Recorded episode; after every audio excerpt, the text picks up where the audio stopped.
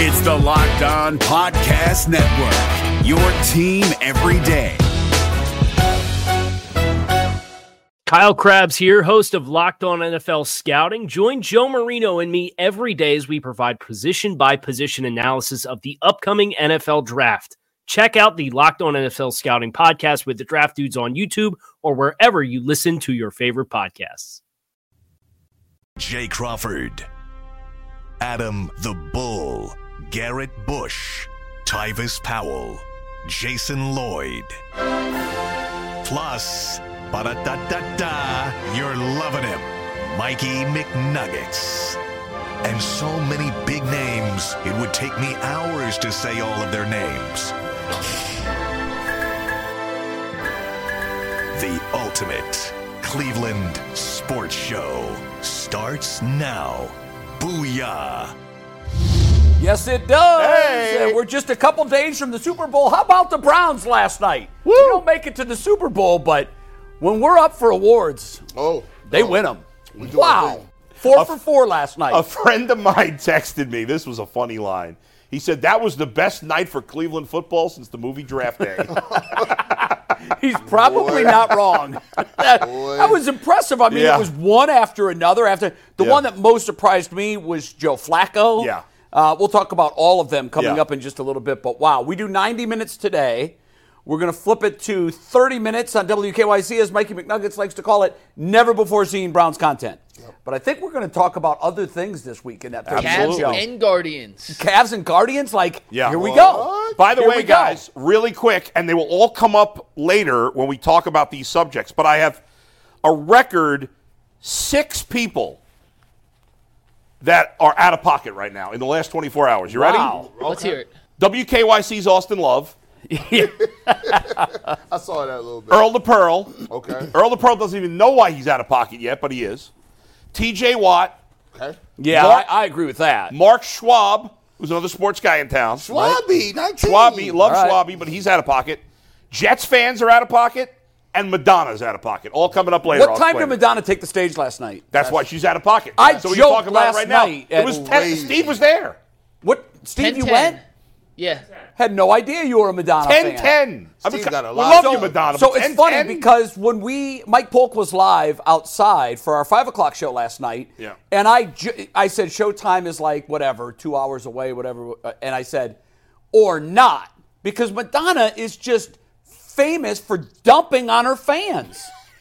I, I can't believe they all still continue to show up. it's crazy. Packed house, right, Steve? He said And Packed you- House sold out. Yeah. That's I just picks don't up get the it. likes. I, the one thing that drives me absolutely 20 minutes is fine. Yeah, yeah, yeah, sure. Two and a half hours, you're out of pocket. That's completely out of pocket. Madonna out of pocket. man. Out of pocket. Thought she did have naked women on stage, so she gets a little boost back for that. Doesn't she always? Doesn't she always? Wow, I didn't know Steve was a Madonna guy. And that shocked Steve, me yesterday. Can I tell you all the backstory of this? yeah. Anthony's friend, Maddie. Yeah, I could say her name, right? Yeah, Maddie. Well, you just helps did. yeah helps gets tickets. So Steve was like, Anthony, when Maddie gets the pre-sale code, I need this Madonna ticket pre-sale code like ASAP. Steve, I don't know if he's ever been more excited to go to a Madonna show than I've seen Steve in the year and a half I've known Steve Who now. would have known he's a Giant Madonna girl? fan. What'd you say, Bo? Uh, G- G? I said, who would have known he was a material girl? It's crazy. That's crazy. Steve got a lot of. He got a lot of. He's a Renaissance He, man. he, he, people think I, I be doing a lot of stuff. You be like, you like that? Steve be doing a lot of Yeah. stuff. You have no clue what he like. Gee, I just noticed the haircut. Oh, you like right? that? He's sharp as a tack. You, you like that, man? You know. So shout out to Jason, man. Shout out to Jason and Lakewood. He hooked you up? Yeah, that's clear. Tyvis, he said, come see him. See how that's razored up. And so shout out to uh, my, my, my guy Jason in Lakewood. Phenomenal barbershop. Of course, the barber has to have a barbershop he goes to. Shout out to him. right. You know, really, it sounds like it should be a sponsor. I, of yours. I, I mean, go. it sounds like a match made in heaven. Jason's the barber you did your first barbershop at, where I met Earl for the That first time correct. before, right? Is that the same place? Yeah, very yeah. Jason's a cool dude. Have you? How many shows have you done from there? Do you know? Uh, three. Three. So he's yeah. kind of like the de facto Yeah, sponsor. yeah, yeah. He, he does. He, you know, I, I run some things. I run a, a couple little things on my own stream. You know, what I'm saying, shout him out. So Right, you know, he got a he got a Glad you nice little shop, man. And by the way, best thing I like about it, family friendly. You take your kids. That's awesome. No crazy music. You know, it's diverse. They But got a lot of good sports talk, I bet. Oh, see, I, I went in there yesterday. We was talking all about G. Bush. Is they moving the team? Is they moving? They Yeah. buying land up? Was I said I wasn't on the show today. Uh, yeah, we got it was funny in. to me how the younger people that didn't live through the Modell move were up in arms about this. Oh yeah. And I'm like, yo, they're not going to Baltimore. Yeah, right. they're going to Brook Park. Their heart was hurt. Like they, but a lot of people want that thing right where it's at. Like they want it on the water. They want to walk down there. They want to drunk. They get drunk from West Six and stumble down there in the. I get it. And and and here's the big thing: the Muni lot is no longer the Muni lot. If that No, happened. no, it's not. No, it's it's- gone. it's over. that is a part of like Browns people's history. lives. Here's the thing. Um, we had a big conversation about this yesterday. Even if they move, there will be, and this is why he wants to move it to a place that you can do this. It will be Brown's town. Yeah. Wherever it goes, whether it's Brook Park, Independence, it doesn't matter. The reason for this move and the reason that there were 175 acres involved in the buy is because it's going to be like SoFi, which has become football town in Los Angeles. It's just not. It's not. The days are gone where you just drop a stadium and a parking lot around Right, it. right. Mhm. There will be Yeah. residential around it. There will be certainly commercial, retail, restaurants. It will be an experience that you'll go Yeah. to more than eight times a It's year. It's not like there's nothing, like there's much there right now in that right. area. I mean, there's nothing there. So there's nothing. There's a football field and a lot of concrete. So, Yeah. Mi- Miss, so Mr. and, and, and Miss Nuggets, that's a prime time for real estate. You know, uh, McNuggets got to be around around the action. He's he's two steps away now. You're moving to Brook Park anytime soon? I very much like the ability to walk down to the Muni lot, shoot my video, and Yes. walk back. Like Loves that is it. that is clutch. So if we're gonna continue doing Muni lot or X IX Center lot, whatever you want. It'll be convenient though. Like the, the thing of it is, a lot of people are kind of bemoaning the fact that it's not going to be downtown. There are a lot of people that Well, don't, don't like know the fact that. that. it is downtown. Yeah, we Yeah, don't know that. And even if it don't happens, know that we're at all. talking five, six, seven years. Uh, I missed a conversation yesterday Right. where you guys basically the talk upstairs was he's just using this as a crowbar for leverage. Yeah, we talked city. about that, yes. Um, I think this is a game of chicken though. He's willing to not blink. Like I think he would be just fine if he had to build his own compound because you talk about revenue streams. Now you're not using it eight days a year. Mm-hmm. You're using it 150 days a year. You're you're bringing everything Right, and right, right. anything. Well, we you need know- a roof. You got to have a roof. Oh, it will you do. Yeah. absolutely be dope. Yeah, sure. right, right, right. But then the uh, uh, Home and Garden Show, which is a 10 day uh, event, Right. That goes there. Political Uh, conventions. Political conventions, the car shows, So- so- everything, the RV shows, the boat shows, So are- concerts year round. so what the heck are they gonna do with the IX Center then? Well, it's pretty much a dinosaur now. Yeah, like I mean, that's it- done. It's out of Yep. here. And and and the w- reason it would be a double whammy for the city is I believe the city owns and operates that. Yeah. Um, so that would be a- another gut punch to the city. Look, it's simple. The Haslams, it looks like, will put up a billion. They want a billion in in free money. Um, which is outrageous. Which but- is outrageous. But it's also what normally happens, unfortunately. It is what happens. Yeah. It just comes down to whether or not voters are okay Yeah. with subsidizing a billionaire's toy. Because that's u- ultimately what it comes right, down right. to. Yeah. So I don't know. We'll see how it all Yeah. plays out. Lot to get to on the show today. McNuggets, what's going on? What's up, guys? I am very excited to talk a little Cavs. We got Chris Broussard coming up in a sec. We have a Josh Cribbs conversation that we added late, but I think it's going to be a lot of fun. But before we get to any of that, a quick word from FanDuel. It is officially Super Bowl weekend, and yes, I count Friday as part of Super Bowl weekend. To all who celebrate from FanDuel, America's number one sports book, if you're like us, Super Bowl Sunday is all about scoring the best seats on the couch, grabbing your favorite snacks, and placing some super bets. And FanDuel has a ton of different ways to help you end the season with one W but hopefully two, three, four, many, many more. Not only can you bet on who will win Super Bowl 58, but FanDuel also has bets for which players will score touchdowns, how many points will be scored, and so much more. And the best part, new customers who join today get $200 in bonus bets if their first bet of $5 or more wins. Just visit fanduel.com slash UCSS to sign up. That is fanduel.com slash UCSS. Make every moment more with Fanduel, an official sportsbook partner of the NFL. And today's winning ticket comes from our guy, Eddie, who turned 10 bucks into a nice chain. This was from the Kings game on Monday night, but he hit a six part same game parlay, made 50 bucks on a $10 bet And shout out to Eddie for a winning ticket. If you have a winning Super Bowl ticket, make sure you send it in to us on Twitter, email it to us, and we hope to feature a ton of FanDuel tickets over the next week from you Hope we guys. some big ones who over the on weekend. FanDuel. We're going to complete our FanDuel same game parlay coming up later in the show. We're already at 9 to 1 odds. We're going to pick a FanDuel special today that's going to get us into the 20 or more to So 1 odds. we were able to find consensus Tuesday, Wednesday, and Thursday. Then Close Yeah. enough consensus, yes. Mm-hmm. very good. Took So- some time, especially on Wednesday. I feel like. Were there filibusters? Was anybody a holdout? Anything like that? No, I think on Wednesday we were talking about um, was it uh, We'll, we'll get we'll get to it when you see them all. We'll, Yeah, we'll, we'll do it all. Also, we're giving our Super Bowl predictions. Yes. And our headlines coming up in the 30-minute show. Uh, before we dive into our content, I have to ask you because you you were you're very excited about this. You were talking about it before the show. Yeah. 15 days. The countdown is on. Oh my God! I'm so my you know my wife and I have not gone away, and now, some people could, can't afford to go away at all. So I, I, I appreciate, but we haven't gone away since pre-COVID, pre-cancer for my wife, and it's been a while. And this is the this is the longest vacation I've ever taken besides my honeymoon. So I'm going away for nine days. I'm Oh. so excited. And you've already checked the weather. I I've love checked that. The, I'm like, I know it's 15 days ahead, and obviously the forecast can change big time, but I cannot wait. i we're going to Florida. We're just we we we uh, us and another family got an Airbnb. It's like a four bedroom house. Nice. There's a giant pool. We're right on the on the Oh. Gulf of Mexico. Will you do a Phillies game while you're down there? We we're di- we're either going to do Philly. We haven't bought the tickets yet, but either Phillies, Blue Jays, or, or the Yankees. But the Very Yankees good. probably be the hardest tickets to get of the Yeah. three. But we are going to go. I'm going to take all the kids, and uh, so it's going to be four adults, four kids.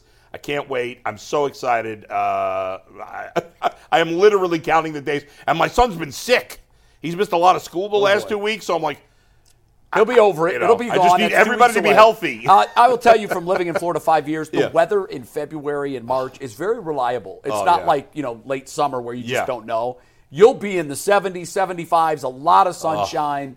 Uh, go enjoy yourself. Thank you. You and your wife and your family, your whole family, Aaron too. They, they all deserve Ah, it. All right, Mike. Let's start with the Cleveland Browns sweeping their four categories in the NFL honors last night. Myles Garrett, your 2023 Defensive Player of the Year. Kevin Stefanski is now a two time Coach of the Year.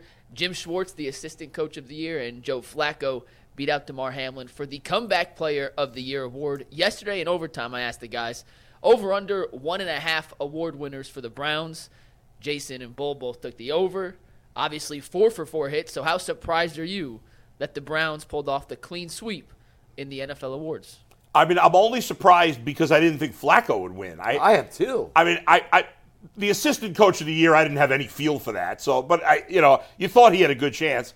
I assumed Stefanski and Myles Garrett were going to win at this point, but I was stunned that Joe Flacco won because I thought people, as a lot of people did, would vote for Damar Hamlin. We've talked about this. I think voting for Damar Hamlin is ridiculous, and it's no offense to him. So did uh, six or seven other Yeah, voters. Right. I mean, it's listen. We understand. Give him an award for something else, but he didn't come back because he didn't play. He came back from death. I get it. That's pretty amazing. That's his biggest comeback you yes, can make. but he didn't play. Yeah. I would, but but even without Damar Hamlin, I would have assumed that both Baker and Stafford would have finished ahead of Flacco, but it didn't happen. Yeah, his story was so remarkable. I, Yeah. I think the fact that he was just out of the game completely. It's not like he was injured last year Right. and came back. The guy spent two thirds of the season watching from his living room. The reason I I think they got this right ultimately, um, I think they missed an opportunity to do a big emotional five minute award feature, and at the end of it, announce that each year from this day forward there will be a Damar Hamlin Courage Award winner. Right. I, I I think that. the league missed a huge opportunity. I like that. And this is a league that, from a marketing standpoint, misses very little. Yeah, that's true. But I just felt like the crowd wanted desperately to give him the standing ovation that he deserves. Sure, yeah, And yeah. I felt badly that he never got that opportunity. Yeah, that was weird. They, they did, you know, you saw a little brief snippet, but yeah. We're driven by the search for better, but when it comes to hiring, the best way to search for a candidate isn't to search at all. Don't search, match with Indeed. 93% of employers agree Indeed delivers the highest quality matches compared to other job sites, according to a recent Indeed survey. And listeners of this show will get a $75 sponsored job credit to get your jobs more visibility at Indeed.com slash podcast. Just go to Indeed.com slash podcast right now and support our show by saying you heard about Indeed on this podcast. Indeed.com slash podcast. Terms and conditions apply. Need to hire? You need Indeed. The emotion of a player dying on the field That's what is in the back of every player's mind. Of that can happen. Yeah. And so I thought they missed that opportunity. But I think uh, at the end they got it right. The, the award is comeback player Right. of the year. And obviously there was a comeback involved for Joe. He was certainly a player. Um, the same can be said for all the other guys on the list. They came back from things last year, either injuries or in Baker's case, you know, being dealt like a like a banana peel all over the league. Um, so I was glad that Flacco won. Uh, I just think they missed an opportunity to honor Damar Hamlin forever moving forward. Yeah, th- this is uh, this is very interesting. Seeing that it's, it's political season now. I'm a very I'm all all over you know into politics, and people think that's a nasty little word. Um, politics to me is just um, likability. Um, and when you look at this story and the way things set up with narratives, and you listen, uh, Joe Flacco could have been Ron DeSantis' uh, you know campaign manager. He should have been like, "This is the way you do it." Guys like you. When they like you, you could put up some numbers, and it's all about the narrative and the feel-good story. If you look at Joe Flacco, he came back from sitting at home and came and just dropped dimes. And this year, the Browns um, went from a team that a lot of people didn't like uh, in the in the preseason to all of a sudden a very likable team. Uh, we we were arguing back and forth with the national media about you know pe- people were saying from Brady Quinn to to guys uh, on the NFL Network, people saying the Browns just aren't a likable team because Deshaun Watson was the quarterback. Deshaun Watson goes down, the Browns still have a great defense. And now you put in Joe Flacco, who is a guy who has a completely different image than Deshaun Watson, and is playing well. So now that looks like, you know, wow, this guy, this guy really came out of nowhere. Then you have to take in consideration and say, okay, well, Stefanski was already going to be a coach of the year candidate, but you you mix him and Flacco together, I knew those two were going to win off top. Now, Myles Garrett, I thought that was going to be a little shaky because of the way the season ended. And whether we like it or not, we put a lot of we put a lot of pressure on Myles Garrett for the entire defense. If defense plays well, he gets the credit. He's almost like he's so popular. He's almost like a quarterback. If if the defense plays well, he's going to get the credit. If they don't, he's not. And I think that Myles Garrett is the is the beneficiary of that that type feeling. The Browns defense was great um, throughout the regular season. So as a quarterback, you're going to get that uh, credit for that, especially the way they looked last year. So I, I thought he was going to win it. And then finally, uh, it just goes in tandems. If Myles Garrett is the, is the defensive player of the year, and you look at what the Browns did under Joe Woods, who's the coach that got Myles Garrett in the defense look great now this year? It's, it's, it's Jim Schwartz. So um, I, I didn't know they would sweep it, but I thought each of them had a really, really, really good opportunity to win it, and um, I'm happy for them. if you look at I, I- the, what was interesting, and here comes one of the my aforementioned uh, out of pocket people. If you look at the response to the defensive player of the year from both the guys who finished second and third, we have both of those tweets, right? Right, Mike? Yeah, this is first from TJ Watt. Yeah, so this let's is show TJ TJ Watt's Watt. Now, which, by the way, the award show did not start till 9 p.m. Right. This tweet came out at 8:12 p.m. So TJ was clearly tipped off by his agent. He tweeted at uh, tweeted at 8:12 p.m. Nothing I'm not used to, which sparked a lot of online debate. Right. After the award was announced, Myles announced the winner. Micah Parsons came in third. Micah Parsons tweeted this out.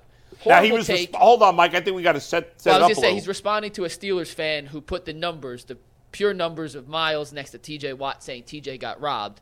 To which Micah quote tweeted and said, "Horrible take. Myles was the better player. Reality of the situation. Myles faced way more double teams and effect on QBs. Fans, please stop looking at stats and f- look at the film, please." Love that. yeah, I mean, if, if Micah Parsons is saying Myles Garrett should win, I, I, I'm going to go with him on that, as he seems to. I pay, think it showed great class from Very- Micah Parsons. yeah. The disappointing thing to me was, and I don't know, I don't look at Twitter, I didn't Yeah. see his feed. Did TJ Watt afterwards at least congratulate Myles Garrett? I don't think Nope. so. Okay, so number one, he did a huge disservice to the NFL, Yep. to Myles Garrett stealing his moment, Mm-hmm. and to the fans. You you was killed the drama. Yeah. The second that tweet went out and NFL fans saw it, they knew exactly what it meant. Right. I, I'm really not only am I disappointed, I'm surprised. I didn't know T.J. Watt was that guy. That was a classless thing to do. But when Yeah. people tell you who they are, listen. And that was a classless move. Yeah. Um, and I get it. When, if you just looked at those numbers, you would say, oh, well, yeah. I mean, he wins on every metric. But I love Micah Parsons' tweet because we've learned at certain positions, it is not only is it not about the numbers, you almost have to just weigh the numbers with a grain of salt. It is the film. It is the double takes. It is the effect on quarterbacks. Look, I thought TJ had a great year, and I thought the voters got it right. It was very close. Yeah. But for him to air his sour grapes and to spoil the award before it was announced, bad job on Has, has, TJ Watt. has he won a Defensive Player of the Year award? He has. He has. Uh, you know, sometimes, listen, you know, awards are funny, man. Like, uh, if you want to see adults act bad, just put a name on a trophy and say the winner gets this trophy. You'll see people go crazy. I just see people fighting bowling leagues. Like, be like, dang, you wanted that trophy. That, but I will say this, man. Um, you know, when you look at the awards, and, and there's a, I- I think Myles Garrett winning this award, I think this will do something to him. Like, now that he's won it, um, I think that he'll start to think about other things. Man, I thought the same thing last night.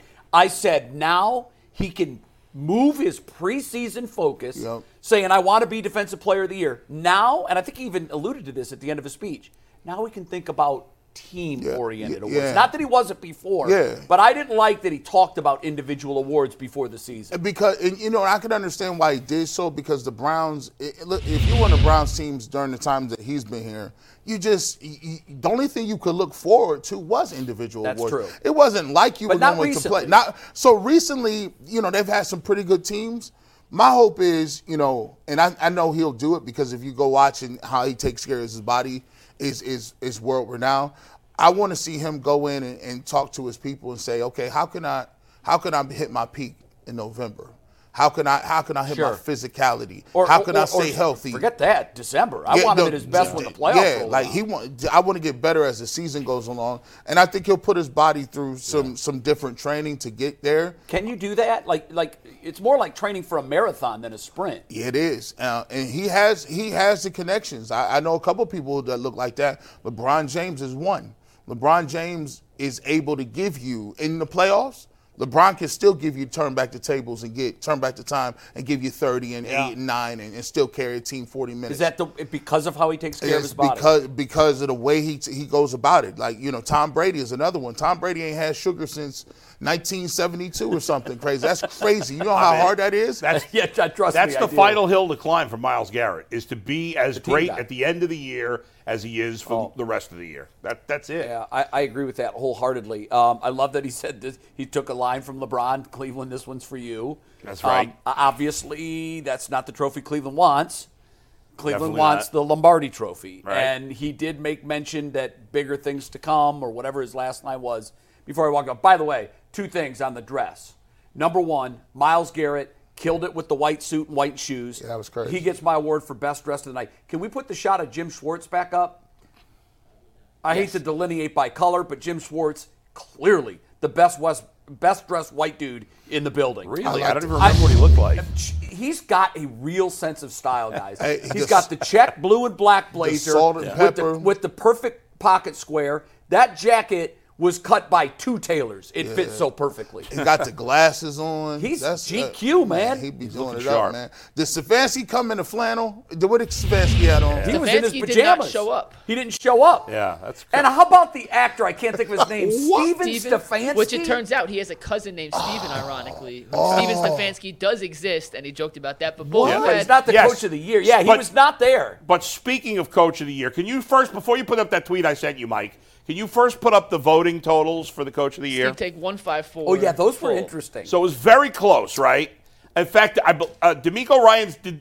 They they tied in points, right? They both got exactly. Exactly one- Stefanski had more first Stefanski place had more first place votes. So Stefanski he, had 21 first place votes. DeMeco Yeah. Ryans had 20. It was literally one first place vote Wow, that gave Stefanski man. the mm. edge. and I think we all agreed at the end of the year that it really was a toss up between the two guys. I was surprised Campbell was such a distant third. only Yeah, because the. Lions had higher expectations, right? That, I that's guess. what. That's just what But this hell, is all I had about. high hopes for the Browns too. Right. I mean, I, I honestly thought that this, and Jimmy did too. Jimmy Donovan did a piece yesterday. He thought Stefanski should be, but he thought that Ryans would be. Right. And mm-hmm. so did I. But, but ultimately, it's not the best coach. It's the best coach with team without expectations. I think it's the, Andy it's the the guy best that coach. did the best coaching job. Yeah. With the talent he had and the circumstances he had. And I think in Stefanski, Right. it was clearly the circumstances. If you would have in a vacuum said before the season the Browns are going to go 11 and 6 and Stefanski's going to get the coach of the year, you would have said, why? Yeah, well- but because of the circumstances, It it all factors in. But clearly, it was a it was a at, at the very least a, a very debatable thing between him, and DeMeco Ryan. I agree. Which leads me to our next person that's out of pocket, and that's my friend Mark Schwab. He put up this tweet after the, this morning. The Texans won games with one of the greatest passing seasons ever by a rookie. The Browns had to beat the Niners and others with P.J. Walker, DTR, and the, and the corpse of Joe Flacco. But yeah, Stefanski was just. Have we gotten to the point where we're now going to complain about a close win? Come on, Yeah, Schwabby. I know. It's- Schwabby, uh, you can't. That's unfair. No, even with the injuries, the Texans were supposed to be the worst team in the league. Facts. And yes, C.J. Stroud did a great job, but he was a rookie, and the coaching staff. And I know the head coach is a defensive guy, but the coaching staff has to be given credit for not only the quarterback playing great, the whole team played great. A team that Yeah. nobody thought was any good. Uh, again, again, I, I'll, I'll throw out this. The reason why Stefanski is uh, coach of the year is because of where the Browns started. We we talked about during the beginning of the year. Everyone hated the Browns. Nobody liked the Browns. Nobody wanted to even say the Browns' names, right? But they did have expectations. They had both Yes, they yes. had some expectations, but those expectations were people rooting against the Browns doing anything. Right, but people in the beginning of the year, There they were teams that had the Browns picked to win the division. right. Whereas Houston was the a Texans were picked to win four games. That's right. You know, So then, well, you got to take a look at this. Then on national TV, one of the most beloved players in the league gets hurt for the rest of the season. right. So when you hit you when you get dealt with that blow, it's like whoa. And then your quarterback, who had not been uh, stellar up to that point, he plays against the Ravens. You think they turn in a corner? Here we go. He's out for the year. listen, we know all the reasons Stefanski won. I'm not. I've been saying all year I thought Stefanski should win. Yeah. It's just to say that DeMeco Ryans didn't have an, also a very compelling Yeah, case he, had a is, really, he had a really is definitely he had a, unfair. He had a You know, nice year. He when a you definitely nice consider year. one of the things that was kind of hard for me last night watching was to watch the Texans with some of our draft capital win the offensive rookie of the year and the defensive rookie of the year. right. Uh, their coach was in the running for coach of the year. I don't know if C.J. Stroud got MVP votes. He was mentioned as an, a No, long shot. I don't yeah. think he got any votes that I saw. Lamar Jackson got But- 49 of 50 first place votes. And, and I thought that was appropriate. I thought they slam dunk got that right. But it was funny too. I thought yesterday when Jim did his piece on who was going to win, I thought I wouldn't be surprised if the Browns won all four. I won't be surprised if they don't win any of them. I, I don't think Man, it was anybody was, a slam dunk. Yeah. Like for me, the MVP was a fait accompli. I Yeah. had no doubt Right. Lamar was and should win it running away. Yeah. But I didn't really feel as strongly on any of the four. I thought because of the way Myles Garrett finished the season, mm-hmm. and because of the season that Houston had, our two favorites could end up on the outside looking in. And the other two guys that won, I think, I don't not that Schwartz was a long shot, but I thought Flacco was an extreme long shot. Yeah, yeah, yeah. I, and I, I actually yesterday said I thought Ben Johnson, the Lions OC, was going to win Yeah. that award. Very- and he very- was one of the finalists very too. CJ coach. Stroud had four fifth place votes. Just a heads up. So he did get some fifth MVP place. Where did. did and Tank Dell finish? Uh, where did he finish in offensive rookie of the year? Uh, he got injured like week 12, Yeah. was it? I, he probably would have finished Bull. third Give if he hadn't gotten hurt. He would have definitely Behind received votes. I mean, Stroud and Tank Puka. Dell did not get a single vote. Yeah, I think it's because he missed the last third he of was having a great season, He was. He had a great season, but I, I, it just hurt me to watch a team that's holding on a lot of our draft capital Yeah, yeah, sure. really do very, very well last night. is is is there a dichotomy or between the way that the the league saw you with all these awards and then the way that the front office looks at what they have because it's it seems like as if right it Oh, seems, I see what you're saying. It seems the as whole if- offensive coaching It seems as up. if they they they are not as impressed uh, with what they did last year as what some of the journalists and media members are because they obviously swept the awards. Well, that's an indictment on Jimmy Haslam. So, so In my you- opinion. so you no, feel- I agree with that, Bull. I think I you're mean, right. it- J- yes, I, it looks to us now. We'll see if Kevin Stefanski gets an extension here coming up. But right now, it feels like I think you're right. It feels like the league respects Kevin Stefanski more than his owner does. Yeah. By the way, on the how do you take the play calling away from the coach of the year? Uh, you know, Right. th- we, it's still to be determined who's going to call plays. Now, I want to say something because I think as a group we believe that this is done, right? That I do. that Oh, Kevin yeah, Stefanski yeah. won't call plays Yeah. next year. Uh, Jimmy Donovan, who's very close with Kevin Stefanski, Yeah. is insistent that Kevin Stefanski is going to call plays next Okay, year. I hope he's right. And I hope Jimmy is he, he's got a Definitely good, plugged got in. a good pipeline. So I think th- that just that tells me that Kevin is likely telling Jimmy or Jimmy's hearing it from someone. Yeah. That no, they're not going to take that away. Now it will be harder for them to take it away based on what happened last I night. think so. How do you strip Yeah. from the coach of the year play well, calling dude? the only the only way you do it is you you is that Stefanski's going to have to say publicly it was his decision. There's there's a Whether re- we believe it or not is but I don't us. know that he will because that's not a sword he wants to fall on. Probably not, but you know, you know, I don't there, know. there is a very. That's why I was so shocked when you say what. There's a reason you don't show up for the awards, right? It's it's it's a silent protest. Hey, listen, I'm not going up there getting no award. I, I'm over here talking with Dorsey right now to figure out what we gonna run next year. He doesn't even have an extension. He ain't got no extension, so why am I'm, I'm not gonna show up to get patted on the back and get embarrassed? Was and he the only get- one that wasn't there? Uh, no, the very uh, I don't know who else wasn't Micah there, but Parsons uh, accepted for CeeDee Lamb. Yes, oh, that's Oh, okay, was. for the play of the year. Or. Yeah, it was the yeah. moment of the year. And by the way, I, I thought that was That was sweet that was stuff. that the that's three plays they picked. That's I mean, I thought Myles Garrett blocking the field goal would be a moment of the yeah, year. that That- was- how many times did you see that? That was a, that was a citizenship award, Bit player of the year. No, yeah, and I just thought the plays they picked. The one that won was the Dak 96-yard touchdown completion to CeeDee Lamb. I mean, it was okay, but it was clearly a defensive breakdown. that Yeah, led to he's it. wide open, bro. I didn't get it. yeah, so yeah, I, I thought it was. I think it was very odd if you're. So you think a silent protest is why he wasn't there? yeah, why would you like like that's the pinnacle of like besides winning the championship, right? That's like saying, I don't know, like you, you winning an Oscar or something, and you decide I'm not going to show up. Yeah, it was. It, wa- I thought it was odd that he wasn't there. By the way, it gives him two in four years. I don't know how many 13th people done that. It's been done a handful coach of ever. times, but How, to was be a that? two-time, 13 coaches now, Is- including Kevin Stefanski. Okay, have won two times. times. Have won Coach of the Year two times. We're So- gonna move on. was it two, Kevin but not two in a four year Is span? Kevin was? No, Stefanski were- already a Hall of Famer? No. Two one six. No, go ahead. Uh, we're gotta gonna bring win in our more than next one playoff game, and technically he's won one zero. second. After a quick word from FanDuel, it is Super Bowl season. Super Bowl weekend is now upon us, and FanDuel is helping everybody celebrate if you want because they are unquestionably America's number one sports book. If you're like us, Super Bowl Sunday is all about scoring the best seats on the couch, grabbing your favorite snacks, and placing some super bets. FanDuel has a ton of different ways to help you end the season with not just one win, but two, three, and hopefully even more. Not only can you bet on who will win Super Bowl 58, but FanDuel also has bets for who will score touchdowns, how many points will be scored, and so much more. Right now, new customers who join today get $200 in bonus bets if their first bet of $5 or more wins. Just visit fanduel.com slash UCSS to sign up. That's fanduel.com slash UCSS. Make every moment more with Fanduel, an official sportsbook partner of the NFL. And with that, we are going to welcome in co-host of First Things First of Fox Sports. It is Chris Broussard, NBA insider, who I think worked with Jay back at ESPN, knows G. Bush, and we are now honored to have on the Ultimate Cleveland Sports Show. What's up, Chris? What's up, everybody? Man, you talk about bringing back memories.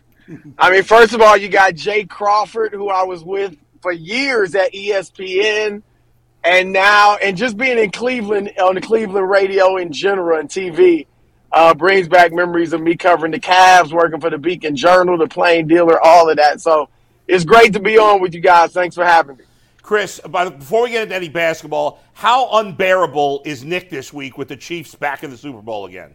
Oh gosh, it's tough. I mean, there there probably isn't a more obnoxious Ugh. co-host. I say that in love. That's my Yeah. man. But still, I mean, he is in all of his glory. And if they win Monday Oh, it's, or Sunday, it's going to be Monday. Is going to be a, a heck of a day for us. But brutal. yeah, it, he look. He's been he's he hung with them when they looked mediocre for the whole second half of the season. So I'll give him credit for that.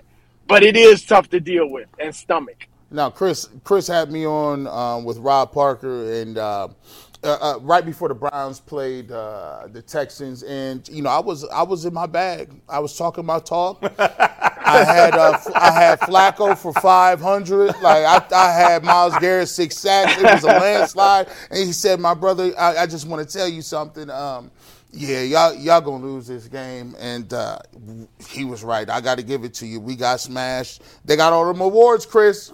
They didn't do nothing against the Texans. Yep. I got to take my licks.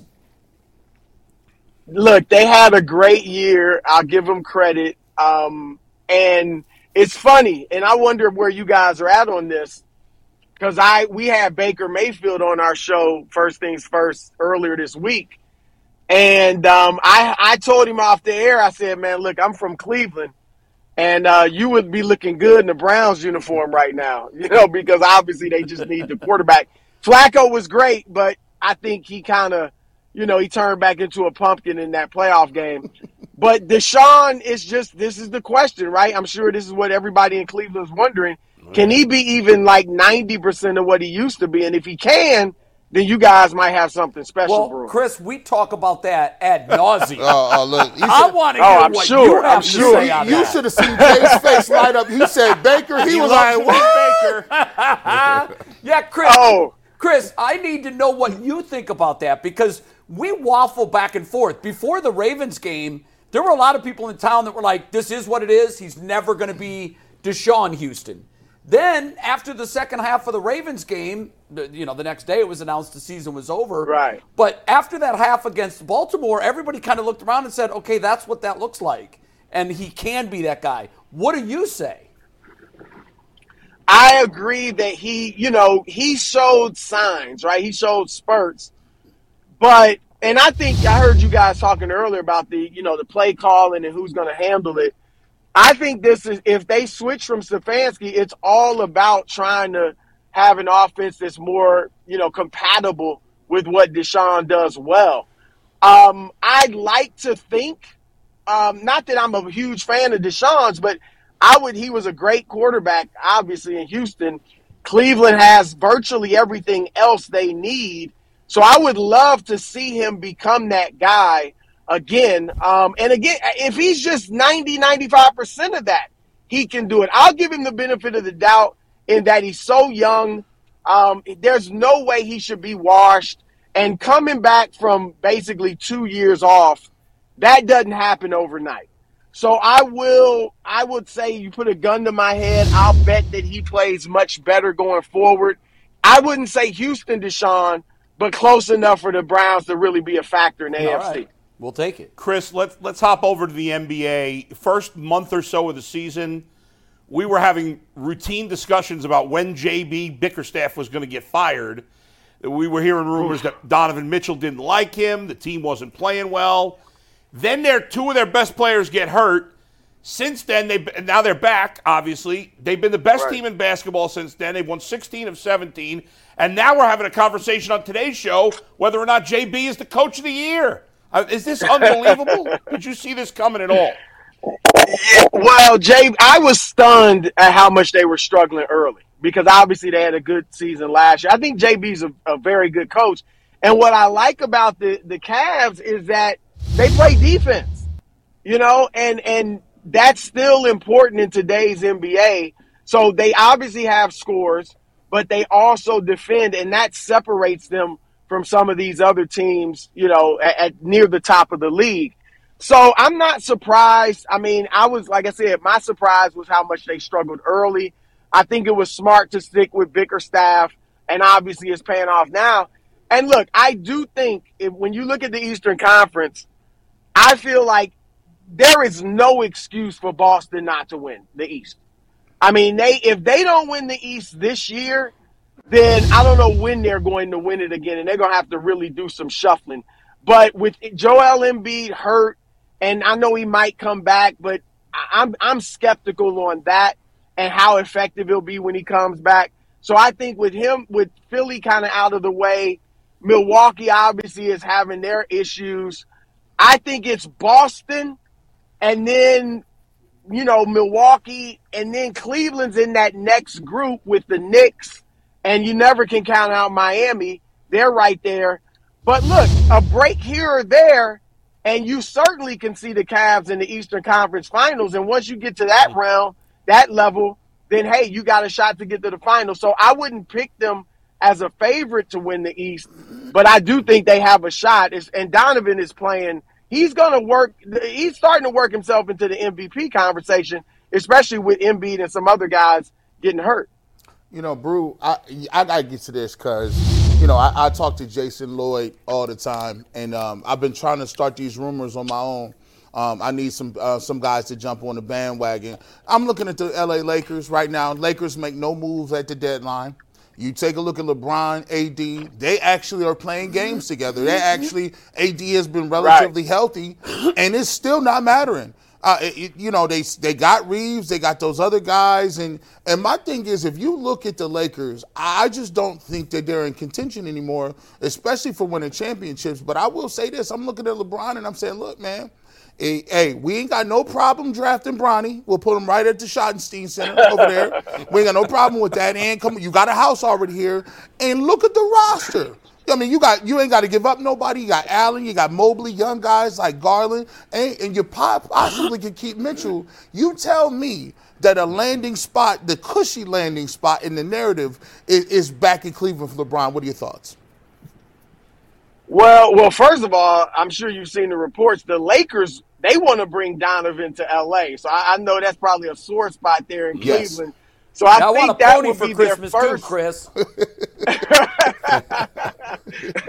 yeah, I, that would be their dream scenario, and I think for LeBron too, because obviously his life is set up in L.A. You know, his young children, his you know, uh, his younger son is in Bryce is in high school, and um, you know, so I don't know that he really wants to uproot everything, but the Cavs, obviously, there's always that draw. I think it's a long shot. I mean, to go back to some place three times, even though it is home.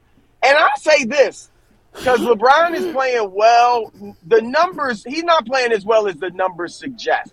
You guys and myself as well, but you guys saw him at his best.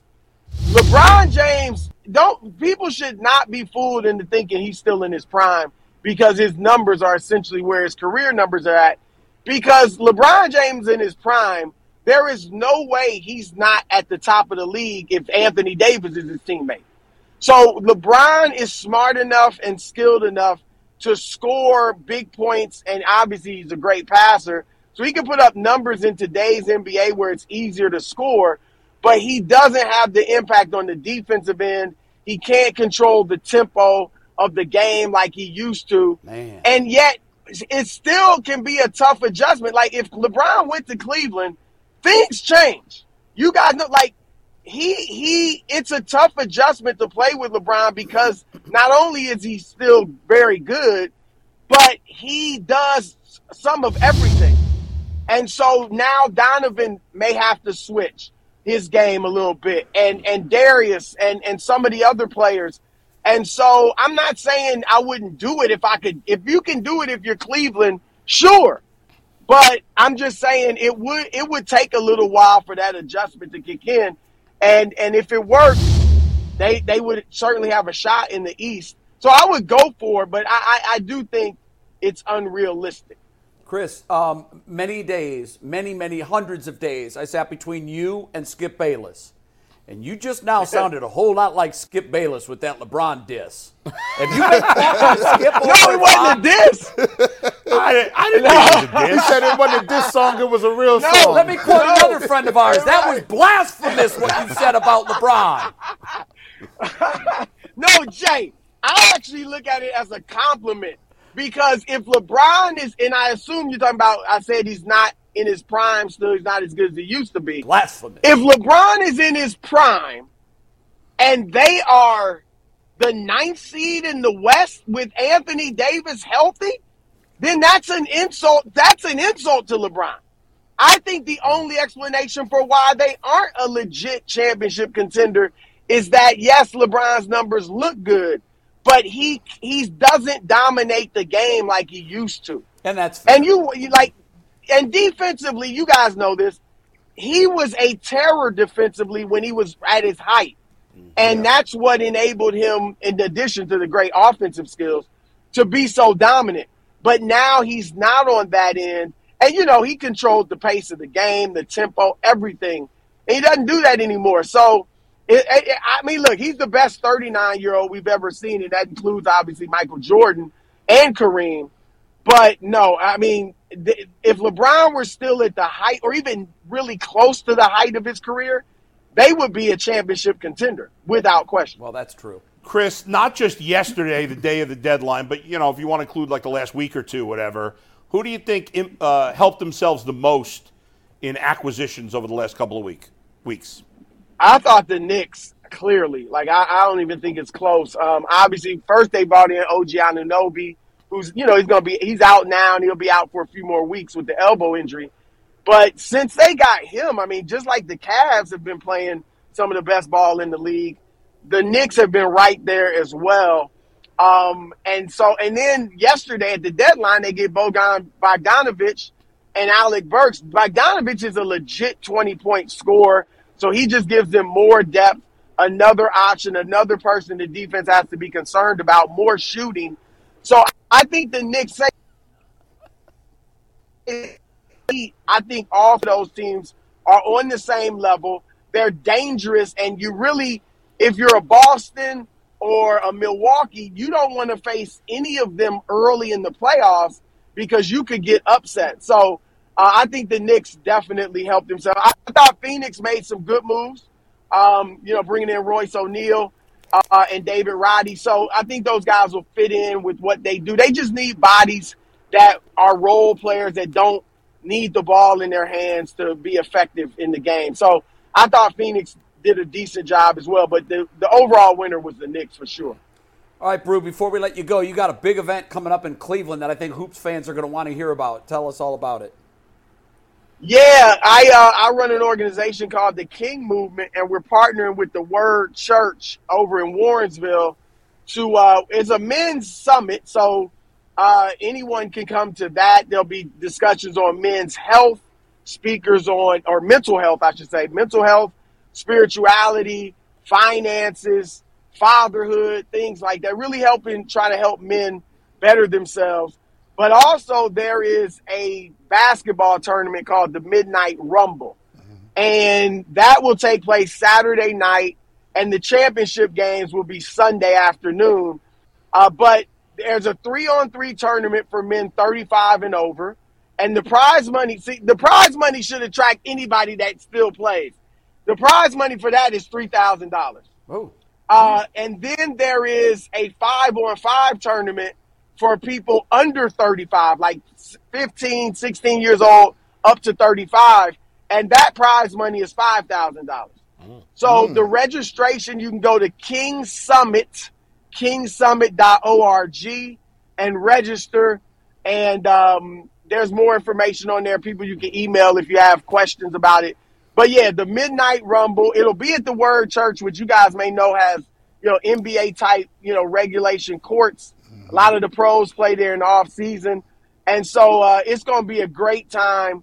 And uh, hopefully we draw all the Hoopers out from Cleveland and beyond and see who can take home that big prize money. Mikey And that's March.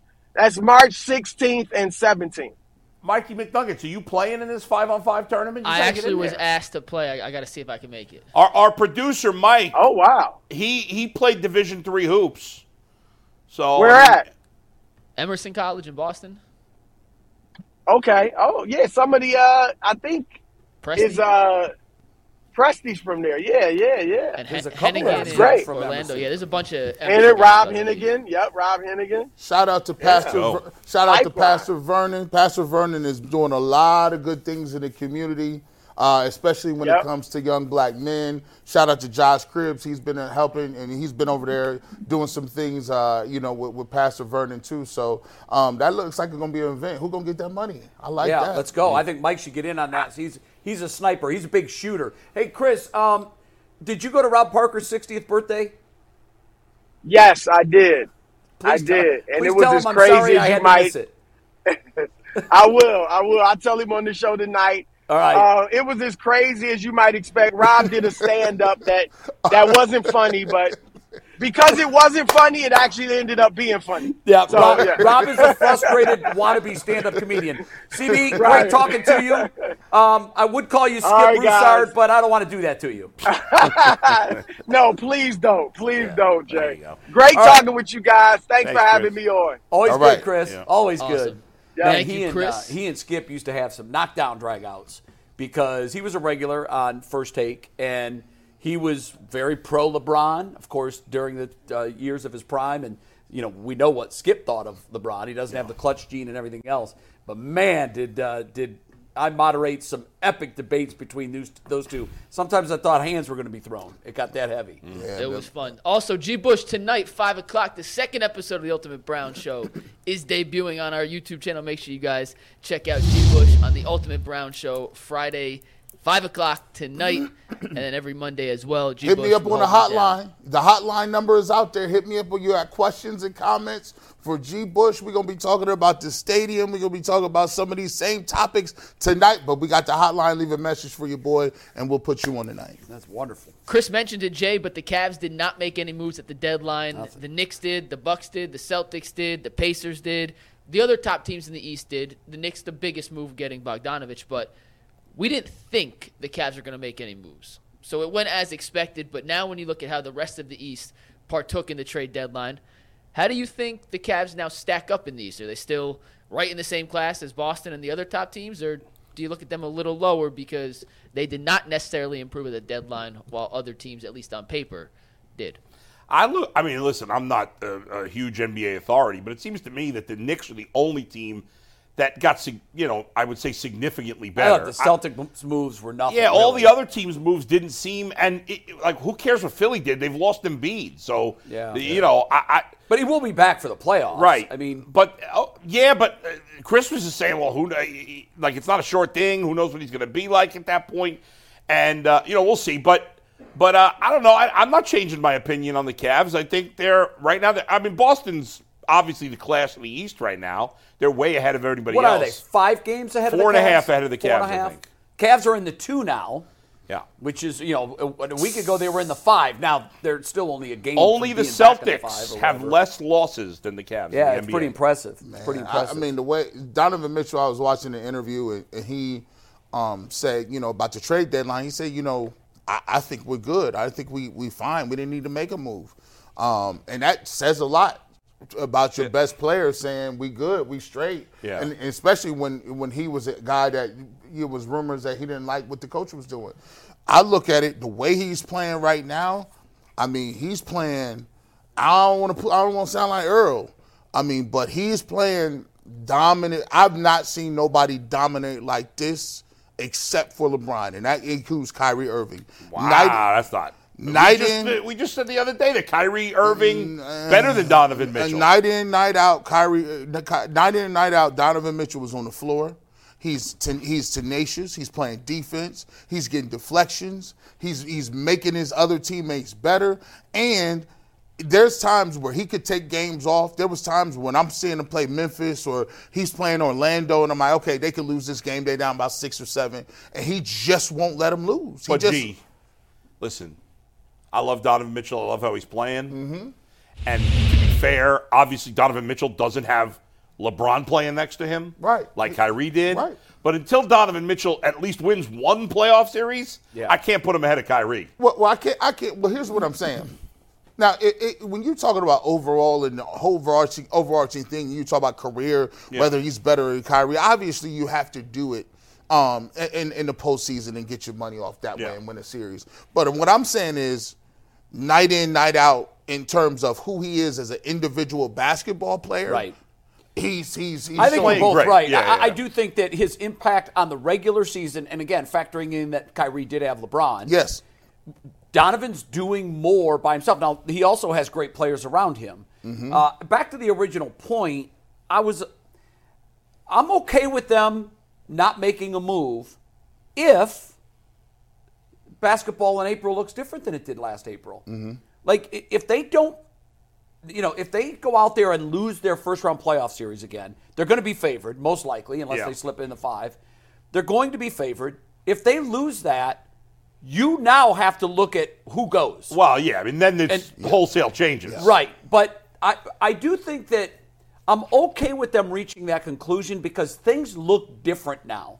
Things are different this year than they were last year in the preseason. I think that their record last year at this time was just about the same, maybe a little better. No, No, well, it's it better was- this year. is better this year. By the way, I love that I got yeah. Jay saying the preseason and the regular season. Well, now. it is. But but you're right. But what makes it different? Two things. One, as G has pointed out multiple times, they play. They can play multiple styles now, which they couldn't play last year. Right. Number two, they're way deeper, assuming they stay healthy. Mm-hmm. And right now, they're very healthy. And number three, look at them on the road this year versus last year. That's Well, a massive. big point. They were the worst of the contending teams last year. They were the worst road team. This year, they have the best winning percentage on the road of any team in the league. Stunning.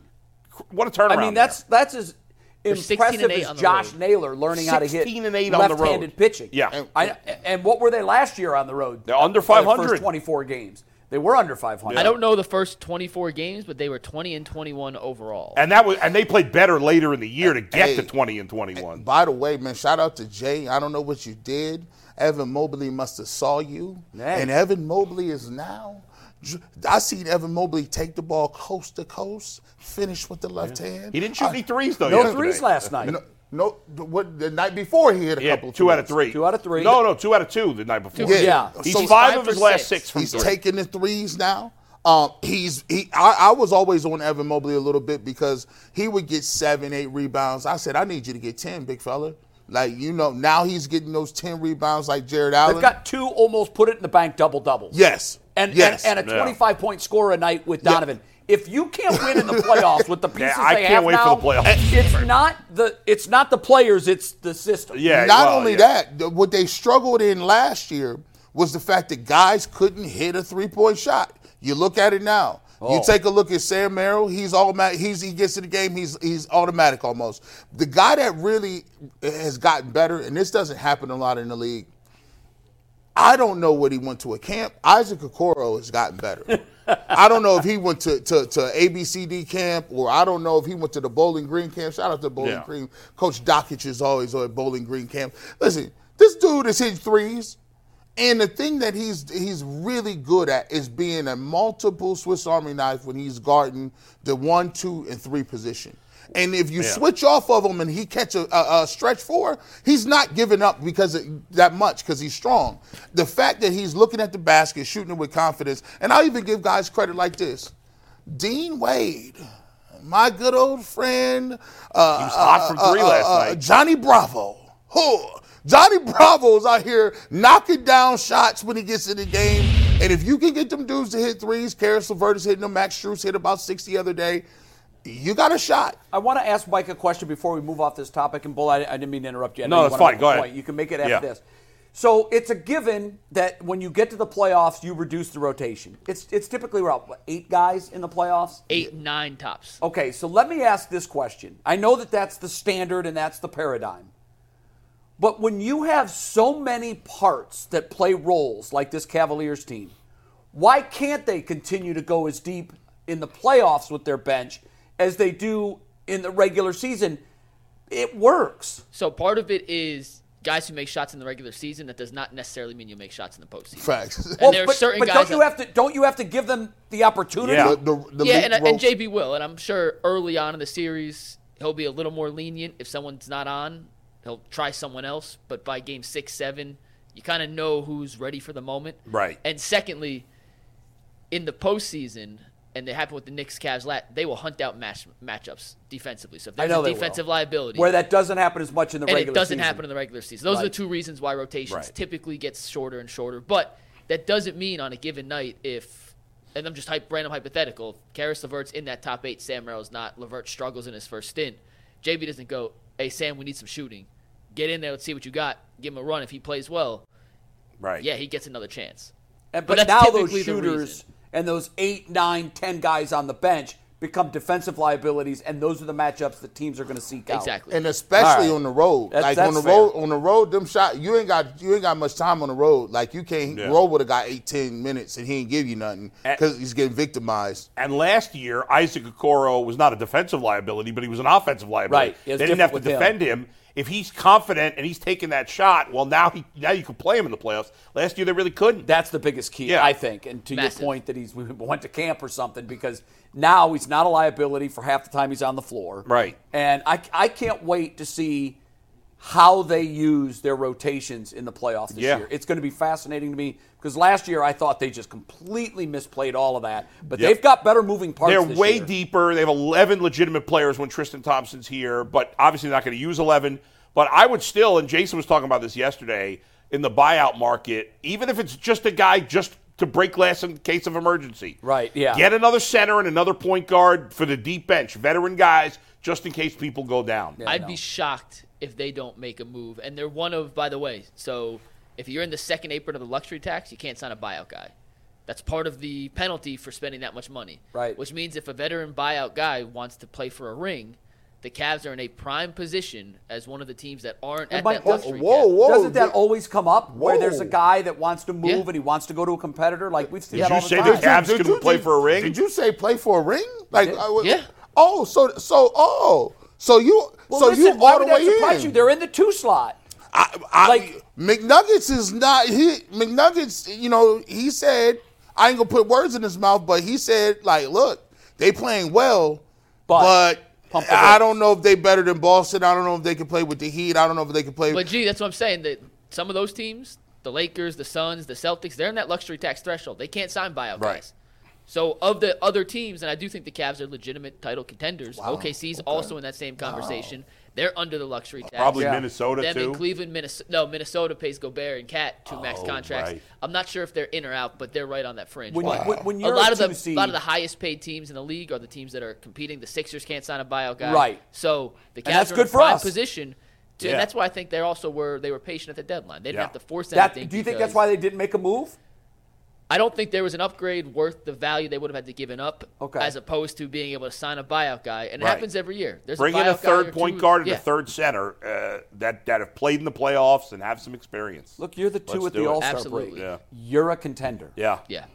All right, we're going to move on to something Bull brought up. First, a quick word from FanDuel. It is Super Bowl weekend, and FanDuel wants to help you make a winner because it's number one sports book in the entire country. If you're like us, Super Bowl Sunday is all about scoring the best seats on the couch, grabbing your favorite football snacks, and placing some super bets. And right now, FanDuel has a ton of different ways to help you end the season with the W or two or three.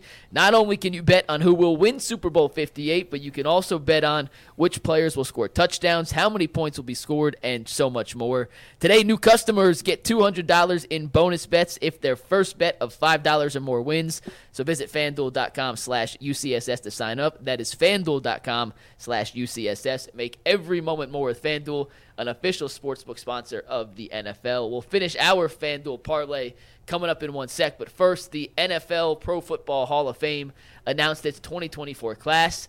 The recipients that will be headed to Canton next year Dwight Freeney, Devin Hester, Andre Johnson, Steve McMichael, Julius Peppers, and Randy Gradishar. And with Devin Hester being on that list, he's the Patrick first. Willis too. Yes. I thought I said Patrick Willis. Oh, okay. Maybe- If I didn't, then Patrick Willis, yes. Sir Uh, Pat but made it. with Devin Hester making the list, he's a return specialist, a bona fide special teams guy. Didn't contribute much offensively or defense throughout his career, but one of, if not the best of all time returners. Which Bull posed the question to me this morning. Could Josh Cribbs be next? Does that open the door for Josh Cribbs to become I, a Hall I of want to clarify something. Uh, Hester was a good. Uh, he, he- I mean, I know his big contributions were on special teams, but he was also a productive player. Uh, more than Josh Cribbs. Yeah, He wasn't I mean, anywhere. he wasn't just in the special teams. no, Right. and He he- played and- but he wasn't. He wasn't- standout. at Look, if any- he wasn't a return guy, he wouldn't be going in the Hall Not even in the conversation, Not no. even close. No, no, no. So- That, that's my point. For Bull, ask primarily your question because I contribution. thought it was fascinating. Well, no, I mean, I listen. I love Josh Cribbs. I've always had. Whenever I we used to have him on the show a lot. Great guy, love him. He was a really, really good special teams player. Three-time Pro Bowler, made the 2000s All-Decade Team.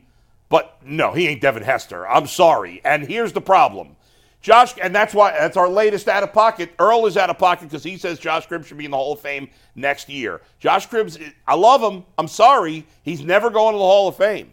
He remember when you're if you're a special teamer or you know kicker, punter, return guy, it's not like other positions. At other positions, you could be a, you're, if you're a tier one guy, you're in the Hall of Fame. But if you're a tier two guy, you still might get in the Hall of Fame too. Sure. At quarterback, running back, other things. You got to be the best. when you are a returner, a punter, a kicker, you can't just be the best for a couple of years. Yeah. You have to be one of the one or maybe two, maybe maybe three at most in the history of the game. Okay, well, And well, we- He's he probably is, about though. three. I- I- No, I mean, to- okay, got but eight kickoff returns and three punt returns for touchdowns, eleven Correct. total returns. Where does that rank him all time? Give me a sec. Because I think he had the I- most kickoff returns. I think he still does. No, I think he still does. he did. He was a virtual non-factor, obviously, in the rest of the game. He has Well, the no- second most kick return touchdowns ever. Cordarrelle Patterson has since surpassed him. Right? Are we Okay, putting with Cordell nine, Patterson? Are we putting Cordell Patterson in the uh, Hall of Fame? No, we are not. Well, I mean, how no, many, how but, many, but how hold many on. punt returns? Hold on. Give me the Cordell Patterson? total for the total returns. Hester's for got way more than Cribbs. Uh, does he? Uh, Devin Hester has 14 punt return touchdowns. Okay. Oh, how Eric many kick return touchdowns? Uh, give me a sec. Kick return touchdowns. Kick return touchdowns. Shout out to Pro Football Reference for having such a easily navigable site. He has five, so he has 19 career. Okay, returns. so yeah, you, Bull, you're probably right there. Josh Cribbs is how many total? for uh, 11, total. 11 to 19 in It's terms of return difference. touchdowns. That's Yeah. a massive difference. What about total return yards? I know. I think he has the lead in those. But okay, while I mean, he I- looks at I- that, you know. I, I agree with you. Yeah. Um, Ray Guy is in the Hall of Fame. That's it. I think he's the only punter. It's widely regarded as the greatest ever to do it. He changed the kick. I mean, game, how many too. kickers are in the Is Hall of Fame? Very few. Is Vinatieri Maybe two. I do Jan have the yards. What? Brian Mitchell has 19,000 return yards. Wow. That's number and, one and overall. Mitchell and That's Mitchell is not a Hall of 4,000 Famer, right? No, he's not. No. Yeah. I- I agree Four with thousand Bull more than then. anyone It- else. it's- I I- love I Josh I- Cribbs. I it's not an Josh, insult too. to him. Yeah. If there was a hall of very good, I'm putting him in. He's but in he's it. to Yeah. be in as a return man, you got to be the best ever. And Devin Hester to me is the best ever, and he's a class above. I to me everybody else. Yeah, Mitchell. Josh Cribbs was really, really yards. good, but not. He wasn't Devin Hester good. It's just the, Yeah. I there's mean, levels to this. is- is- There is levels. I mean, one one thing that is Deion impressive. Sanders was a re- great return Oh, guy. The one thing that was very impressive, though, I will say is, I mean, when you make the all-decade team, that's kind of that's that means you was the you was the best player. Now, first- if uh, you for make, 10 years. if you make an all-decade team, odds are you're going to the Hall of Fame. Yes, but not at that position. No, right, now, right, right. I, I don't want to completely dismiss him as a wide receiver quarterback because he had moments for the Browns. Now, obviously, he wouldn't be, you know, wouldn't be considered for anything based on that. But I always thought that they should have used him more, particularly because he played in the Wildcat era. I thought he could have been one of the greatest Wildcat quarterbacks ever, just because of the skill set. How many first team All Pros did uh, Devin Hester have, Mike? Do you know? With a click of a button, I can tell you Devin Hester in his career, three time first team All Pro, second team All Pro once, four time Pro Bowler. He was also a member of the 2000s All Decade team and the 2010s All Decade team. That helps. He was also the kick returner for the NFL 100th anniversary all time team. Yeah. I mean, he's just, you know, I, I, wouldn't put any other return guy in the Hall of Fame. Personally, Josh Cribbs was excellent. Now, I well, just let, think, let, let, us parse that question, yeah. okay, for a second. yeah. Um, If that position, as much as any, can pivot a game. It could. It's it's, yeah. it's a huge position. Why why shouldn't there be the best from every era in the Hall of Fame? It's I a mean, big position in the game. It, didn't Devin Hester, what was the years? I guess Hester played more. Hester was actually drafted one year after Cribbs. Yeah, Cribbs was they drafted kinda in played the same 2005. time, Hester so- was 2006.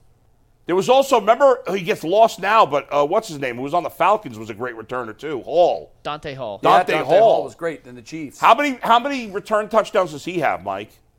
Total. Uh, Dante Hall had six kick returns for a touchdown. yeah.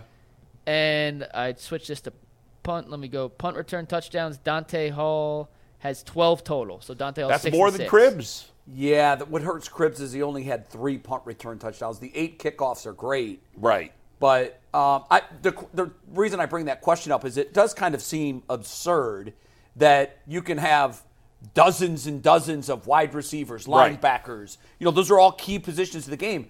But uh, you can think back on some games that were absolutely flipped because of a big return. That's I- true. you- but in the course of a season, This Locked On podcast is brought to you by Home Chef. Now that the novelty of the new year has dwindled down, how are your resolutions coming? One of mine was to order less takeout, cook more at home, but I'll be honest, I haven't been consistent. That is until I found Home Chef. Home Chef provides fresh ingredients and chef designed recipes conveniently delivered to your doorstep to simplify the cooking experience and without robbing you of the joy of putting a dish together yourself. I'm pescatarian and they cater to a variety of dietary needs. I had this super refreshing ginger sesame salmon, a beautiful trout dish, and a super comforting shrimp and vegetable orzo dish, all of which took me less than 30 minutes to put together. For a limited time right now, Home Chef is offering all of our listeners 18 free meals plus free shipping on your first box and free dessert for life at homechef.com slash locked on. That's homechef.com slash locked on for 18 free meals and free dessert for life. Homechef.com slash locked on must be an active subscriber to receive free dessert. especially, I mean, now they're having almost Well, no now impact. those kickoff records Yeah. are. I gonna imagine stand Cordell. Paris, Cordero Paris. Patterson, yeah. will probably die with the record because Yeah. you just don't see kickoff No one returns kicks it off anymore. anymore. The- Yeah. You know, I, I think there was one thing that you can say in Cribbs' favor is the fact that you go back and look. First of all, he's an undrafted guy from Kent. Like he, you know, comes in as a quarterback, doesn't really have a position. Uh, starts playing special teams. Not only did, did he do that, but he went down on special teams and was a good special team player on punt. He was a good special team player on kickoff tackling people. Sure. And then third, you look at those Cleveland Browns teams. Those Cleveland Browns teams were terrible.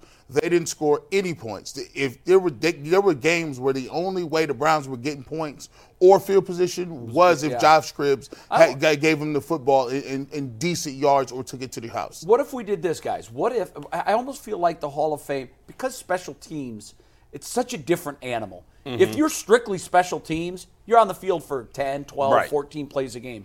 I almost feel like there should be a special wing of Hall of, uh, in the Hall of Fame for special teamers. I, I, I think it's a shame that you've only got a handful of kickers. There are four kickers. One kickers. punter.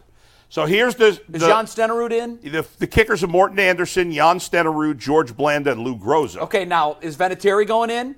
He should. Uh, and and yeah. Tucker is And Tucker certainly will go going in, in. probably. I, how's Yeah, Vinatieri not in? Well, he's been I retired don't think he's been enough. out long enough. You got to be out five years to be on a ballot. He he's got to be. I in. think Vinatieri for the the number of big kicks. Yeah, he made, he'll go in and Tucker will go in. But I just think like I, I I know I know they're kickers, and I know Yeah. that we look at them differently.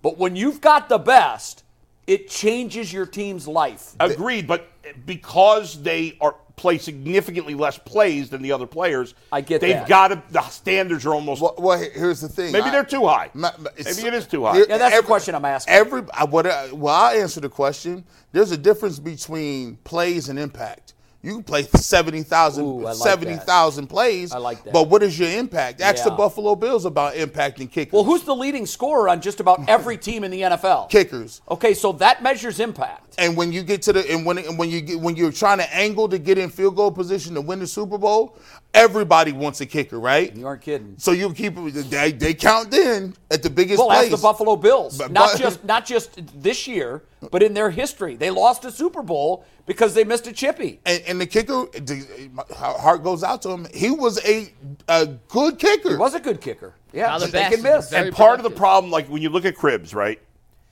In, he had two years, 2007 and 2009, where he had seven returns for a touchdown in those two years. The rest of his career Wow. only had four. Yeah, and that's so a it's like, well, he had problem, two two Hall of Fame seasons. Right, but you need more than that to get in the Hall of And, Fame. yeah, and maybe Devin Hester is similar. I don't know. I haven't looked. It I is- didn't can you- break down his numbers. And then I but- just ask people, go back and like that is a skill set. Like let's keep it real. We we we want a guy to get ten yards. We want a guy to just be able to fair catch the ball and not drop it. get us a first Get down. us a first down, like, return. and these dudes are taking it to the house regularly. Yeah. That is a skill set. It's a lost art, and I don't even think it's something you could teach. You just you just born with that vision Well, and you have ability. to be a, you have to be a, a mercenary. You have to be run with your hair on fire, and and I, Cribbs was so good at catch and go, you know, and he went north and south. It's the guys, the guys that drive me nuts. And Peppers did this when he was here. DPJ did that when he this when he was here. The east-west running, is terrible. it it just it buys It- you time, yeah. but doesn't get you yardage. In fairness to the guys now, not those guys specifically, it's harder. The rules of hell are hurting return Right. guys. By the way, to be fair, Devin Hester only had four years where he had three or more touchdowns in a year. Cribbs had two uh, return touchdowns. Cribbs had two years with three or more. Uh, Hester had four. How about this for a rule change? The only player on punt that can be on the line of scrimmage is the center. Everybody else has to be five yards back. Yeah, It I mean, would increase the yardage of punt it returns would, and make but them. they're, a- they've been working to. They don't want that play to They game don't no want that play. So that I, I get well, what they you're don't want the kickoff return. That's the one where guys get a 60-yard head Yeah, start right, right, and right. just take someone's helmet off. The punt return, the gunners are so good. When you watch a really good gunner, Yeah. They are so good at getting working off double teams. Yeah. It's like within two seconds, they're 15 yards down the field, and the, and and the, their defenders are nowhere near them anymore, and you can't hit them from behind. we asked the YouTube chat, is Josh Cribbs a Hall of Famer? 60% said yes, 40% said Not no. biased there at all. No, no, that's that's All right, fair. it is time to wrap up and place the final leg of our ultimate same game parlay. To recap where we're at so far, we've made four bets. If you just did this four part parlay, you'd have nine to one odds on FanDuel right now. It's plus eight eight eight. We took the under on passing yards for Purdy, the over on rushing yards for Pacheco, over on receiving yards for Travis Kelce, and an anytime touchdown from Travis Kelce was even odds at plus 100. I the like last that. part, I like that Yeah, parlay a we lot. were we the debate yesterday was Tyvis wanted to go with McCaffrey anytime touchdown, but it was minus two sixty five. So it was so overwhelmingly the favorite there. I think they've got that odds wrong. right, and I think Kelce has just as good a chances. I mean, I, I if I had to say who's more likely to score a touchdown, I'd go McCaffrey I over too, Kelce. but I don't think the but not by that big a gap. No, that's a Yeah. huge gap. So we got Kelce locked in. I think it's great value. Today, Yes. I gave you one, either over under, and then four different FanDuel specials that have at minimum plus 350 or even higher. So, let's take a look. Let's see if we could agree. If you guys don't like the special, we can go with the over under. But the over under for the game is set at 47 and a half points. Same bet or same juice on either side, over under. You can take Chris Jones and Nick Bosa to each record at least half a sack. That's plus 340. Okay. They both would have to record half a sack. Christian McCaffrey to score a rushing and a receiving touchdown. Kind of like that one plus, Plus 750. 750. That's not happening. Any player to score a 75 yard touchdown. That's Any not player. happening. That's 20 to 1. You don't think McCaffrey can get a rushing and a receiving? No. Or an He offensive a lot of lineman to score a touchdown is 60, 65 to Offensive 1. lineman. to So score a touchdown. we can take one of the crazy FanDuel specials. There's many more on FanDuel if you want to go look on your Really own. special. But Yeah. of these four specials or an over under if we want to play it a little safer. But any of these, especially one of the bottom four, one of the four FanDuel specials, will take this parlay from nine to one into about the twenties to one. So, what do you guys think? I mean, Uh, the over under jumps out to me. I think that's pretty low. but that's even money. I actually like the under though. you do. I do. I think it's going to be a, a lower scoring game. I've told myself never take the under with Patrick Mahomes. Here's Although, the, and that's what everybody says. And he, they, the Chiefs have actually been under in the majority of their playoff games recently because of that. Because everybody thinks never We take got the two under. great defenses. Really, really good Yeah. defenses. and see the pro- see the problem is To get the odds, I, I kind of like the the Jones and Bosa I, sacks? li- I, I actually, like that. I actually like that because it's I'd only be okay with that. The numbers are good. It's plus 340. I, I do think McCaffrey has a good chance to score both, and that's plus 750, but obviously you don't feel confident about I it. I think that's a no risk it, no biscuit. play. Yeah, right, right, Like right. if you want a big payoff, that's the way Yeah. to go. But man, to get one of each in the Super Bowl against his Kansas City defense, That that would mean you have. That would mean you. Ha- he's the MVP. he is the. I mean, how many touchdowns did he have this year, Mike? He 25 touchdowns. 25. What and how many rushing, how many rush? I think receiving? more were rush. One sec. I mean, he had a lot of receiving. You know, they had two players up for the MVP, San Francisco. Kansas City didn't have any. No. Mahomes McCaffrey this year had 14 rushing touchdowns, That's what I would guess the split was 11, 11 receiving. 11, uh, well, 25 including the playoffs. In the Right. regular season, it was 21. It's 14 and 7. I don't know. What do you guys? he I, would- I, he I- would I have- like the sack. He would have to, to me, for him to get a touchdown, they had to throw a screen pass. They have to, and it would be probably under 20 yards.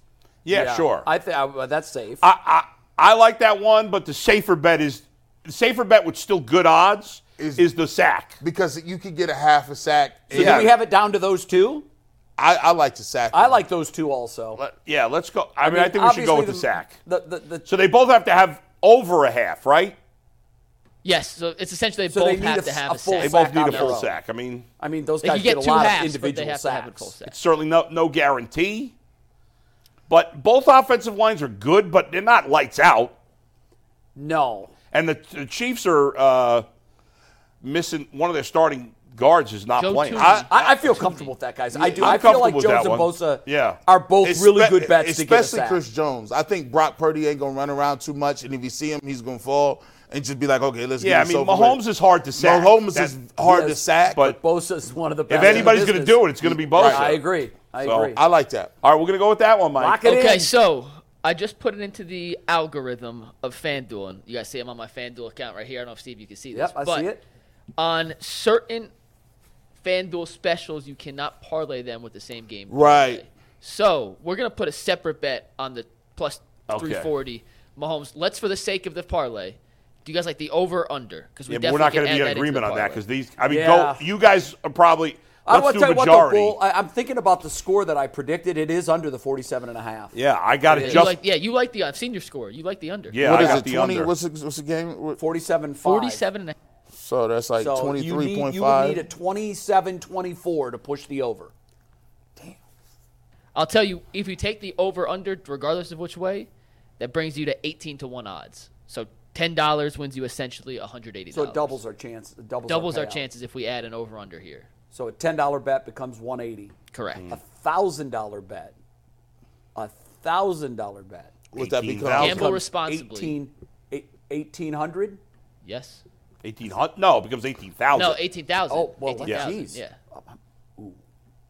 100 becomes 1800. Yeah. All right. So what are we going? we going over or under? We're going to have to do majority rules. I'll go with the under. Oh, you going? I'll with take them? it too. I like the under. So we're taking the under. So we'll add our five part same game parlay.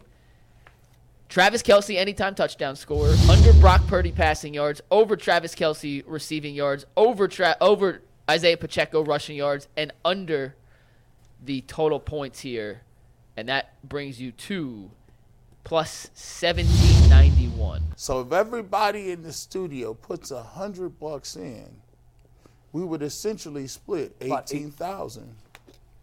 Well, are there 10 of us? I have just gambled responsibly on mm. that Very parlay. good. Mm. Okay. For me and Director Steve. Now, right. how do we put that on out there so our fans can We should see tweet it? it We put out. Twitter. I will Do we put- screenshot it and I will post it. Do we get traction on Twitter? Yeah. We a do? lot. Yeah. What- Do we have a social that gets more traction over the others? Twitter. Twitter's our leading traction. Huh. By far. Yeah, Facebook's dead. I don't even know that. Like, it's only grandmas and um, knitted sweaters on there. Yeah. And, we're also gonna bet ten dollars on Chris Jones, Nick Bosa to each have a sack. That's plus three forty. So ten wins you thirty four bucks. That'll Okay. be another prop bet you want to get in on. So we'll tweet that out. If you want to play with us, you want to bet with us. I- I think send folks it should in, lay a and I promise we will read if this hits. Anyone who sends us a ticket, we'll spend the first five minutes of the show on Monday you reading every winning ticket if you bet with the ultimate Uh, same what'd game you say parlay. about- Lay a dollar or two on the McCaffrey thing, especially at plus eight hundred or whatever it was. That's crazy. It's good. about- It's, yeah. Because I, could see the Niners scoring three touchdowns and two of them are McCaffrey. So you have the Niners winning then. No, I don't. Believe it or not. Well, how's that going to stay under? If he scores three touchdowns and no, not lose- three. No, I'm saying. Well, Oh, I thought you said I can see the. I Niners think my final score two. was 24-21, which Oh, would be under. That would but be under. I can't remember exactly what my final that I gave to Mike was, but I know I had the under. but uh, no, I'm saying McCaffrey. You know, I could see them scoring two touchdowns, and they're both McCaffrey. I Right. just- Are they? Uh, who's the betting favorite? San Francisco. San Francisco two By and a half two. point favorites. oh, it's two and Or a half. two, there? two and a half, depending on what book you look Yeah, at. yeah. Okay. All right, we got one super chat or two super chats, and we're gonna do our top five Super Bowl snacks here before we get ready to head over to WKYC. Damian Frederick said, "G. Bush looking like we ain't getting no younger. We might as well do it." LOL. Hashtag Jagged Edge. and Dontavius Winston says, "Will the new Jagged stadium have cheerleaders?" Jay, if anyone knows, They it'd should. be you. Come on, They Jay. Get Will the new stadium have cheerleaders?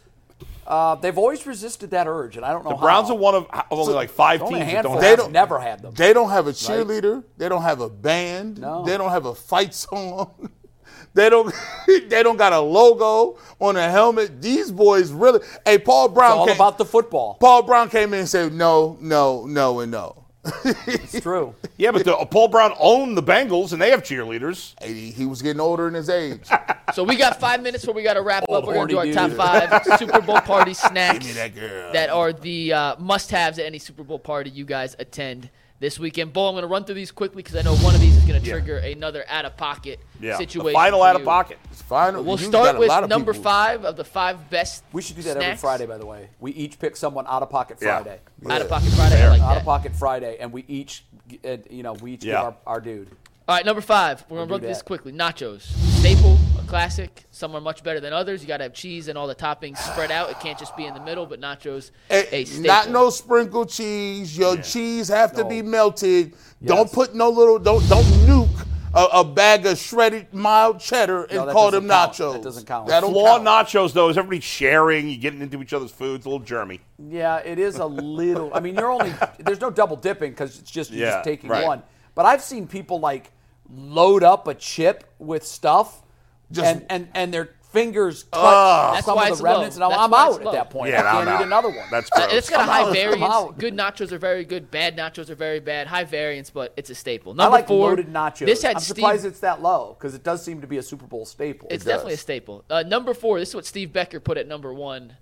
I think he's out of pocket for this one. Add it to your list. But pigs in a blanket. This was his number Those one choice. I I mean, don't that about Scots and hooves. that about sums up Steve right there. that Yeah, that come would on, be Steve. You're choice. better than that. I I I First eat, of all, it just looks nasty. I eat pigs in a blanket, but that is not something I'm going No. to be like, oh my gosh, the pigs in the or if they are don't here. have it, are you going to say, uh, wait, wait, you don't have pigs- pigs in a blanket? people Pigs in a blanket are an appetizer for a bar mitzvah, not for the Super Bowl. I mean, let's get, come on, stop it, Steve. Number three, and Bull, I'll give you a minute to go off on your Okay. tangent after this. But number three is pizza. It doesn't feel like a Super Bowl snack, but Jay had pizza last year. It fit right in with all the other accompaniments. easy. Who It's doesn't easy, love easy. pizza? It's It's, easy. easy. And even and Bull, I know you're gonna disagree, but you can really mess up a lot of things. There is such thing as bad pizza, which you'll get to in one sec. But for the most part, it's a very low baseline, high floor. Not necessarily the highest ceiling, unless you're getting it from. All Brooklyn right. It's a York, crowd pleaser. Nah, Everybody crowd likes I got no problem with pizza, but let me get to this. We all love Austin Love. He's a young up and comer. He's not as young as I think he is. I don't He's know. leaving the business. Which I know is he told me, but little we'll save that. We'll get at Yeah. that later. Yeah, Ah, but he's boy, I guess he's not an up and comer anymore because he's leaving the business. Yeah, I was. I'm a little disappointed, but I'm happy for him because I think it's a good choice for where he's going. But, But but Austin, he's a great guy. We see him in the gym. Yep. He's one of the few people I ever see using the gym in there besides Jay. And uh, and and he was on the morning show today, and he made some pizza, and the instead of sauce, he used mustard. That's the most disgusting thing that is completely out of pocket. wow. called it a Cleveland pie. It It's not a kielbasa. Cleveland pie. Nobody in Cleveland's eating pizza with mustard on it. That's disgusting. now, what did he say though? He Don't Well, he made it it, until you and, try it. and some of the some of the I can't Dave, remember who was on with Dave, him. Dave said it was good. I, yeah, I right? think it was Dave. Judd? Yeah, It was Chud, yeah. Yeah. he says good. Now, Dave, you're wrong. I got to school both of them up right here. Have here. you had it? I, I don't like mustard. Period. See, I don't either. That's why I wouldn't eat it. But for people that like mustard, who the hell But it's not pizza. You can't call it pizza. No. I mean, I, mean, don't- it's mustard. I don't Get know. outta I don't know very many foods that have a mustard base anyway. Like just regular food. Like I it's, know, I it's know. such a fringe. Think about the, what the sauce is to the pizza. It's it's a cornerstone. That's Yeah, it. yeah. and, and and mustard is is is a condiment. It's, It's a like condiment. an additive. Out of pocket, Austin. That's completely I'll still try it, but out of pocket. Number two, chicken too, wings. It's a staple. Wings, never a bad time to have Yeah, wings. But no the number brainer. one Super Bowl look snack, right Yeah, yeah, now. undisputed, in my opinion, can't go wrong. Buffalo chicken dip. You need to have it. It hits every time. Sweet, savory, Yeah. delicious. Can't beat buffalo chicken dip at a Super Bowl Sweet, party. savory, delicious. if if you had to move something out for them corn dogs, what would it be? Nachos. or uh, pigs in a blanket. That was only there. Pigs in a because blanket. Steve- Wait, pigs who in a blanket. who was you- there but- but- like but- but- what would you put in place? Cookies. oh, cookies. Hmm. That's not. A, I guess it is a snack. We'll see you on WKYC. Peace.